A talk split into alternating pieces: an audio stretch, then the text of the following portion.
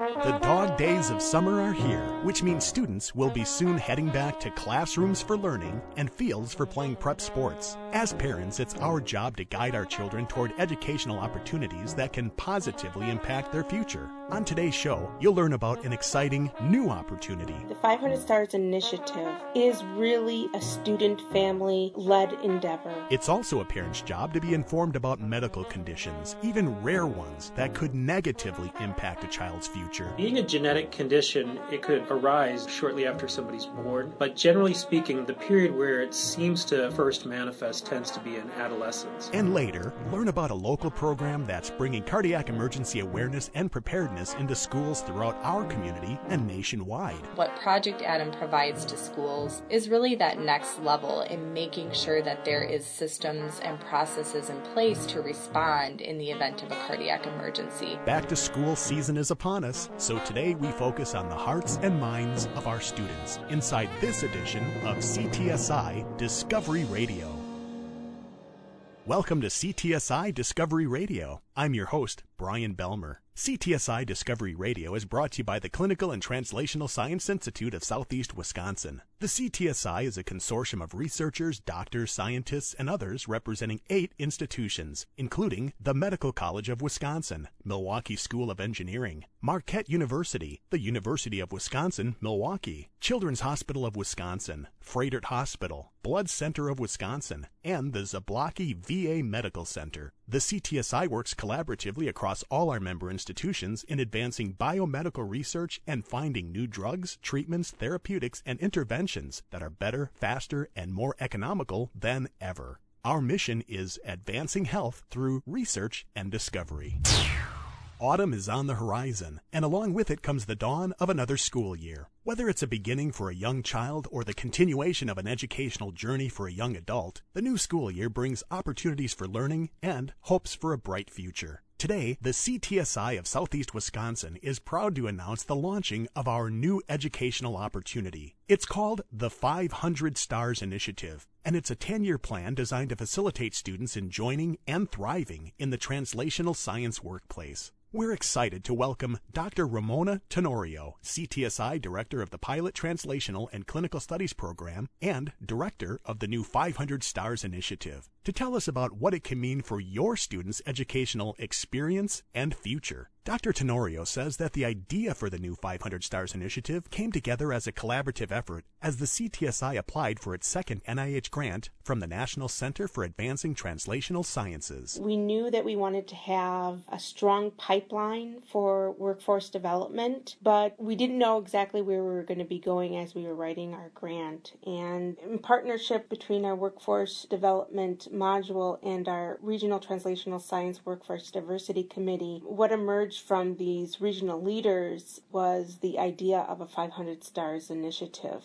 a 10 year regional initiative to increase diversity in the translational science workforce through direct educational pipelines as well as supporting existing regional pipelines that are part of our partner institutions. So, what are the specific goals of this new initiative? Our goal is to enroll 500 students over 10 years into the 500 Stars Initiative, which is a combined student and family empowering initiative. It works directly with well established regional partners in an effort to support and move translational workforce along existing regional pipelines. Our mission is to provide training and educational opportunities to students of diversity in high school, undergraduate, and graduate programs who are looking for a career or may not even know that there are careers in clinical and translational science. Understanding that, who exactly are the 500 stars or students that are hoped to be impacted? She tells us that for this big of an initiative, it's important to span across multiple educational levels. CTSI for many years has had several very strong graduate level, postgraduate level educational programs, and we spoke with key stakeholders within the community as part of our strategic planning, and we heard time after time that if we were really serious about not only increasing the workforce as a whole within translational science, we really needed to start at a very young age. So that's what our initiative is. The 500 Stars initiative is really trying to get the word out about translational science as a discipline, as a career opportunity at the middle school, high school level, as well as undergraduate, graduate school. Dr. Tenorio also proudly points out that a key component of the 500 Stars initiative is a strong commitment to diversity and an intense focus on increasing underrepresented minorities throughout the translational science workforce. It's incredibly important that healthcare delivery system reflects the diversity of the community in which it serves. And research is part of that community. We also realize that historical problems cause certain communities to not want to engage in research. We've all heard of the Tuskegee syphilis studies. We've heard of forced sterilization. And because of this, it's difficult for the community to feel a connection to the researchers if they don't speak their language, look like them, come from their own background. It's important that the researchers, as well as the healthcare teams, look like the communities that they serve. She recognizes that there are already several career pipeline programs in our area. So, in true collaborative spirit of the CTSI, the idea is for the 500 Stars initiative to work in partnership with many of them. We are here to partner with them, and in addition to that, we also have direct programs ourselves.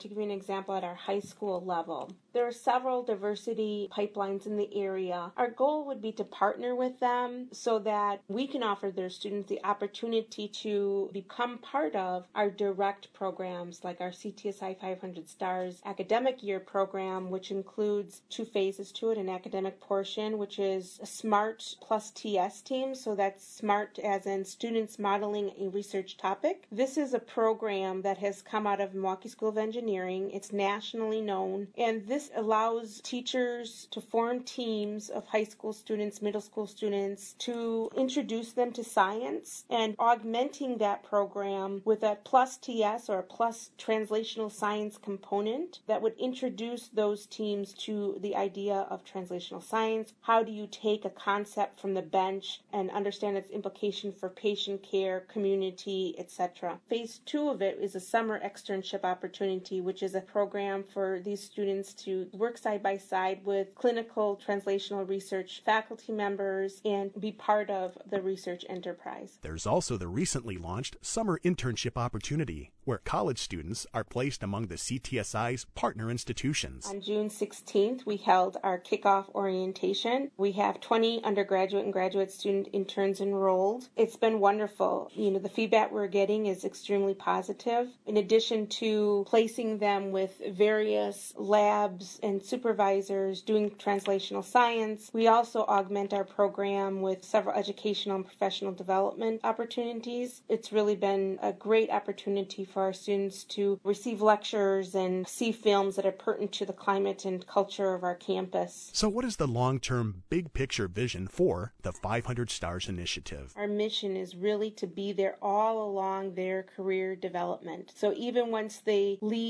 a particular program, they really haven't left because we will still continue to be there. We want to know how we can help support them. We want to be there for them if a student calls and they're taking their first biochemistry class as an undergraduate. That for many is a roadblock. And they say, well, maybe I can't be a scientist that I want to be. Maybe I can't go into medicine. We want to be there to provide them the mentorship that they need so that they can continue to fulfill their own goals and dreams. And on a personal level, Dr. Tenorio can relate to what the 500 Stars Initiative means, especially for underrepresented minorities working in the translational science field. I do think about that a lot, and I think that's what helps drive me as the director of the program. You know, I was a first generation, born and raised in Milwaukee. Wasn't necessarily tracked even to go on to college, much less graduate school and eventually a PhD. And for me, a program like this would have meant a lot in providing the direction to kind of navigate the higher educational spectrum. It's certainly not a job for me. It really is a calling. And this is kind of the philosophy that we always have here at CTSI, passing along the resources needed for people to be successful. And we're giving those resources and services to a young student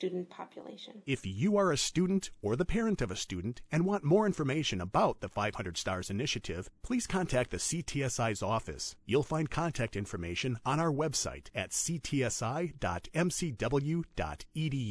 Special thanks to CTSI's Dr. Ramona Tenorio, Director of the Pilot Translational and Clinical Studies Program and Director of the 500 Stars Initiative.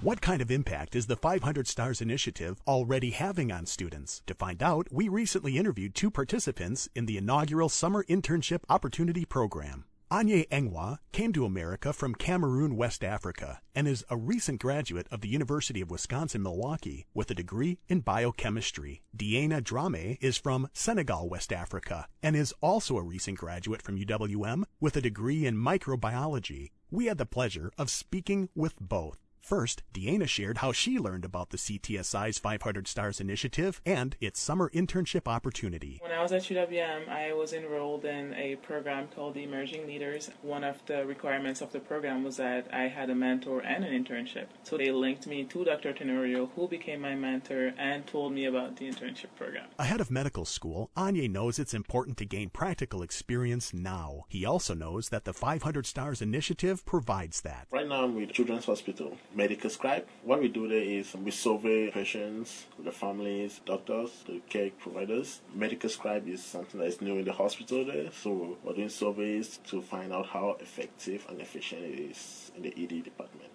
and he's finding immediate benefit from being one of the initiative's 500 stars. Yeah, there's a lot to benefit there. It gives me exposure to people, to get to understand them, get to learn how to communicate with them. I also have the chance to watch physicians do exams on patients, and this is something I want to do too in the future. So it's like I'm an apprentice. Deanna is also finding benefit from the program. Being in this program, I'm able to see what different clinical research coordinators do or different principal investigators, and I've been getting different certifications because I'm working with patients and specimens, and I've been practicing my lab skills too. And the 500 Stars Initiative is giving her a glimpse into the future. Definitely getting to see all the grounds and all the foundations of what goes into research really prepares me to know what to expect. So I'm getting to see it at all levels, and it's just awesome to just be able to interact with all these different people that do all these different things and then have an idea of what it really is. Anye says he's learning about himself in the process as well. So far, I've come to understand what I really need to focus on when I get to med school because it's not just all about like you have to make it through the exams, but it's about you knowing what you're doing based on facts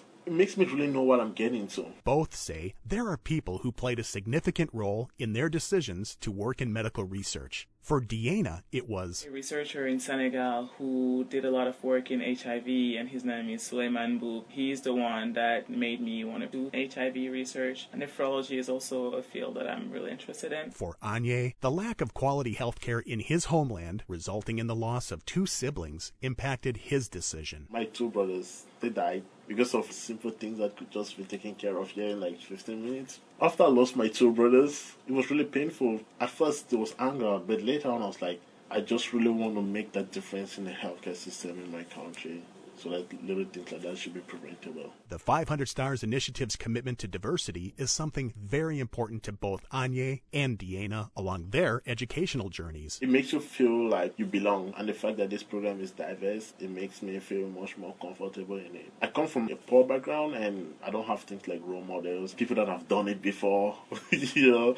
I don't have the financial support, but once you get into a program that you know you're welcome, it makes you put in your all knowing that these people are there for you. It's an opportunity for me to get into a field that I knew nothing about. I didn't even know it existed at first. Being able to come to an institution like this one and have an internship, it's a big deal. Our thanks to Deanna Drame and Anye Engwa. Good luck to them and all of our CTSI 500 stars, present and future. The new school year also means some students will start or return to playing prep sports. Many will undergo a physical examination before doing so, and most will be given a clean bill of health to participate. While parents hope that their children enjoy playing, it's their concern that they avoid injury. Because even the healthiest athletes face risks. But in addition to sports injuries, things can happen to physically active kids due to medical conditions, sometimes undetected, that can have serious, even fatal results. Perhaps you've heard of instances where a young person collapses, often during a physical activity, and suffers sudden cardiac arrest. While such cases are rare, they can happen. The most common cause of sudden death in young people is a genetic condition known as hypertrophic cardiomyopathy, or HCM. What exactly is it? Well, not to alarm you, but to inform you. We gained insight from Dr. Anup Singh, Program Director of Pediatric Cardiac Electrophysiology Services at Children's Hospital of Wisconsin. As a starting point, Dr. Singh tells us that cardiomyopathy is a disease of the heart muscle, and there are different types, the most common among children being The most common one is hypertrophic cardiomyopathy, certainly in the pediatric age range. Next, Dr. Singh tells us that hypertrophic cardiomyopathy, or HCM, is a genetic condition,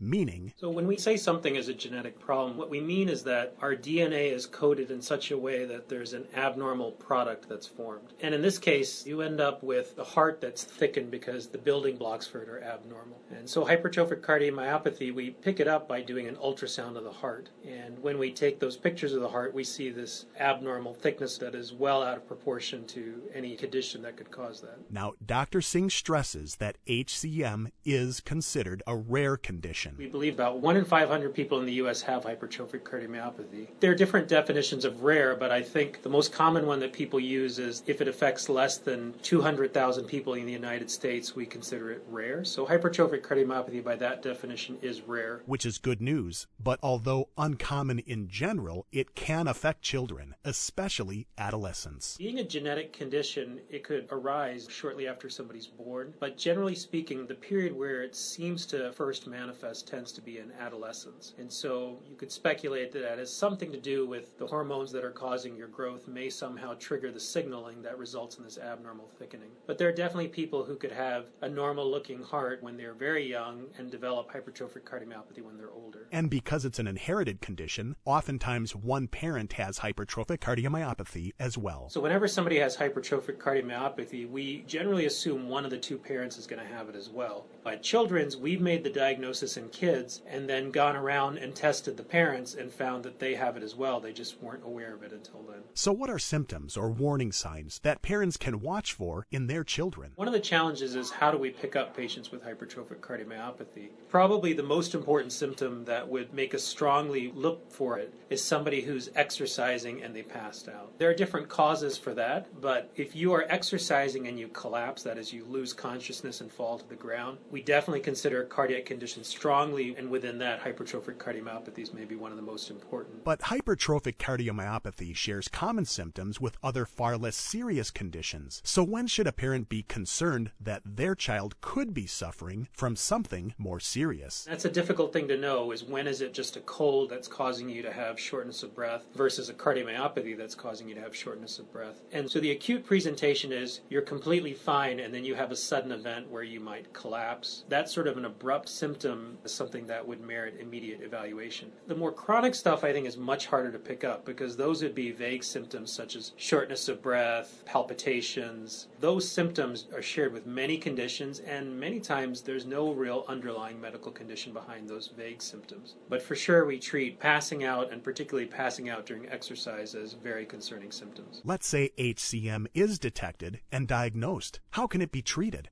Dr. Singh says a defibrillator implant is a common, effective option. The job of a defibrillator is to sit there and listen to somebody's heart. And most of the time, that's all it does. But if the heart abruptly goes into a very rapid rhythm, you know, you really only have seconds at that point to react to it. And that's the reason a defibrillator is in place because within seconds of the arrhythmia, it'll detect it. A few seconds more, it'll charge the device and then it delivers a shock to the heart. And that's really an extremely important life saving therapy. However, he adds that implanting a defibrillator in children can present certain challenges. Although it's small for an adult, for a child, it's a good sized device. So, in some of the very small kids, it's actually required a surgeon to place the hardware onto the heart directly. As kids get bigger, we're able to place the defibrillator in a more standard position, but children with defibrillators are more prone to receiving a shock for the wrong reason, as opposed to always receiving it for the right reason. An inappropriate shock can happen if your heart is beating fast, but it's not a dangerous rhythm, and the device misinterprets it and thinks that's a reason to deliver a shock. It's a huge deal for a kid to have this device to begin with, much less get shocked and realize it was for the wrong reason. When a child has a physical exam, Dr. Singh recommends three things for parents to be mindful of that could help identify the potential for a heart related condition like HCM. The first is, again, if your kid's ever passed out, particularly related to exercise, we consider that a worrisome symptom. Those symptoms need to at least be brought forward to the medical provider when you're going in for your examination. The second is it's very important to know the family history because we may know that someone in our family has a heart problem, but we may not know specifically what type of heart problem that is. That would be very helpful in going into that visit. And then the third part of it would be the medical provider who sees somebody. If they hear a heart murmur, that at least has to be one of the things that they would consider referring to a pediatric cardiologist for evaluation. So, what is the outlook for a young person if they are diagnosed with hypertrophic cardiomyopathy? Dr. Singh has some very positive news. The reality is, this is a condition where the vast majority of people live their whole lives with it and really don't have any problems with it. So, our goal is to try and find the people who don't have symptoms but actually are at risk for cardiac arrest. And in those patients, again, we would generally recommend implanting a defibrillator. And there's a lot of testing we do to try and figure out who's at higher risk versus who's not. But the prognosis is quite good in that if you're not at high risk for cardiac arrest, you should do very well in life. But again, although it's a rare condition,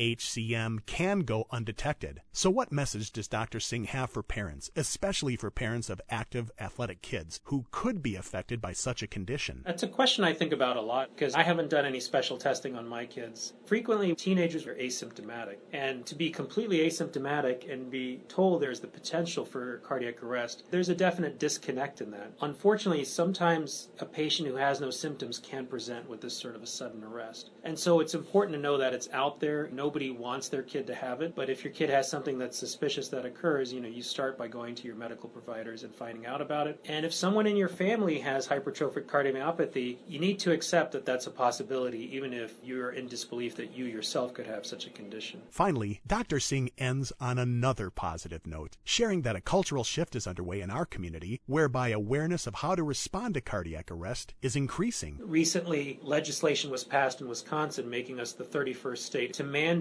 hands only CPR and AED instruction as a graduation requirement. To really make an impact on people with cardiac arrest, it's not up to just medical providers, it's really up to the United States at large to have a society willing to act. And that is a perfect introduction for the next segment of today's show, because in addition to being program director of pediatric cardiac electrophysiology services at Children's Hospital of Wisconsin, Dr. Anup Singh is also the medical director of Project Adam. Along with the program's administrator, Allie Thompson, they facilitated Project Adam's growth from a Wisconsin based program into a national one that's dramatically increased cardiac emergency awareness, training, and equipment in schools throughout the U.S. We had the pleasure of sitting down with Allie Thompson to learn more about how Project Adam advocates and implements life skills that are saving lives. First, Allie tells us how Project Adam began, following the sudden tragic death of an area high school student athlete named Adam Lemmel. Project Adam began after the death of Adam Lemmel. He was playing basketball with his high school team at Whitefish Bay. He collapsed, and what happened is he had a sudden cardiac arrest. When Adam collapsed in 1999, there was no AED or comprehensive plan at Adam's school to respond to a cardiac arrest. Shocked and saddened by their son's death, Patty and Joe Lemmel went into action in hopes of preventing what happened to Adam from happening to other parents' children as well. Patty and Joe came to Children's Hospital after Adam's death, and they really wanted to do something to make a difference and make AEDs and training in schools more available and really build up the communication about what happens in the event of a collapse or a cardiac arrest like Adam's. And out of their drive and desire, Project Adam was born. The goal of Project Adam is to save lives. And to save a life, we need to have steps in place, trained staff, AEDs in place, and a communicated plan that everybody knows what each other's part is in the event of a collapse. The ADAM in Project Adam is an acronym for Automated Defibrillators in Adam's Memory. So, what exactly is an automated external defibrillator and how does it work? An AED is an automated external defibrillator. It's a small device that has the capability to read the rhythm of a heart. So, in the event of a cardiac emergency, pads read the heart's rhythm, and if a victim's heart is beating chaotically and out of rhythm, it can be shocked back into a normal rhythm before emergency medical services get that victim to the hospital. What's the average cost for an AED unit? An AED runs anywhere from 1,200 all the way up to $2,000, depending on the brand. And how many AEDs are recommended for each school? That really does require a site assessment to make sure that it's accessible within two minutes. AEDs should be placed in very highly visible and accessible areas so that it's easier for everybody to remember where they are in the event of an emergency gyms, outside the cafeteria, very out in the open and visible. So, how exactly does Project Adam advocate for schools in implementing their program? That's a great question, Brian. Project Adam advocates for the accessibility of AEDs for CPR and AED training or certification for staff, and Project Adam has grants available in Wisconsin to help schools implement that process. Next, we want schools to be implementing drills where they're actually practicing their response response in the event of a sudden cardiac arrest, such as Adams, working together to save that victim. And Allie says there are many programs available for becoming certified in CPR and proper AED usage. We do recommend that at least 10% of staff within the school building are trained or certified in CPR AED. Learning how to use an AED device can be done through American Heart Association, Red Cross, or any of the nationally recognized programs. Since 1999, Project Adam has seen phenomenal growth throughout Wisconsin. In Wisconsin, Project Adam has really been the impetus for schools having AEDs and a coordinated plan in place. We've worked with many partners to help place AEDs in schools, but then we've also helped the schools to get the training and educate them on the policy and procedures so they have a written plan in place in the event of a cardiac emergency. And it's grown well beyond our state in becoming a national organization. What we were doing here with Project Adam locally very quickly expanded to a national interest, and so we started an affiliate program. To date, we have 11 affiliates outside of Wisconsin, meaning that there is a hospital system committed to implementing Project Adam, an appointed medical director that really oversees the program from a medical standpoint, and then there is a Project Adam administrator like myself that helps carry out those programs. But considering its impressive growth, Allie recognizes that there have been challenges along the way. There's always barriers trying to work with schools faced with a lot of budgetary issues. Project Adam is that local resource to make sure that they have training, they have the equipment, they have guidance. So I'd say the biggest barrier is getting in with the schools and really developing that streamlined relationship between Project Adam, the healthcare system, and the school community. And some schools have another reason for not getting on board with the program as soon as others. At times, we do still have barriers getting AEDs into elementary schools. There's this notion that there won't be a chance for a cardiac arrest with that young of a population. The high schools are a little bit more willing and understand that their student population is more at risk. There's been no study to date on the efficacy of Project Adam, but Allie says they're open to it. And if you want evidence that their program works, it was announced that as of 2016, Project Adam has saved 100 lives nationwide. We are lucky to have some of the survivors actually speak out, and when you hear them tell their story, it's just priceless. 100 Lives is a testament to carrying on Adam Lemmel's legacy. And when the family and Children's Hospital began the program locally, I don't think they ever dreamed that the program would have the ability to save 100 lives. It's a wonderful time to pause and reflect and celebrate, but also a call to action to all of our schools that aren't partnered with Project Adam. If you want to learn more about how your school can become involved with Project Adam, there's plenty of information available. Go to our website at www.project projectadam.com and it's within the Children's Hospital and the Herma Heart Center website. Another way is to get signed up for our newsletter and that will give updates on upcoming events or informational sessions that we'll be holding on Project Adam. We'll be sure to post links and additional information on our CTSI website along with this show. That's Allie Thompson, Administrator of Project Adam at Children's Hospital of Wisconsin's Herma Heart Center. And with that, we've reached the end for this edition of CTSI Discovery Radio. Thanks to today's guests, Dr. Ramona Tenorio from the CTSI, Dr. Anup Singh from Children's Hospital of Wisconsin, Allie Thompson from Project Adam, and Deanna Drame and Anye Engwa, summer interns as part of the CTSI's new 500 Stars Initiative.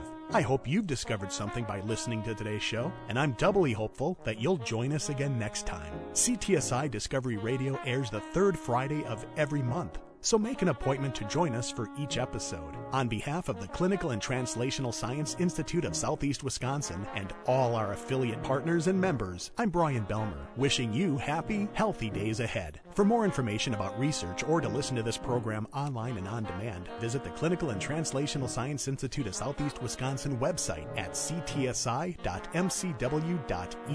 CTSI Discovery Radio is written, produced, and hosted by Brian Belmer, co-produced by Tom Crawford and Jeremy Kuzniar in collaboration with WMSC Radio. The CTSI and this program are under the direction of Dr. Reza Shaker.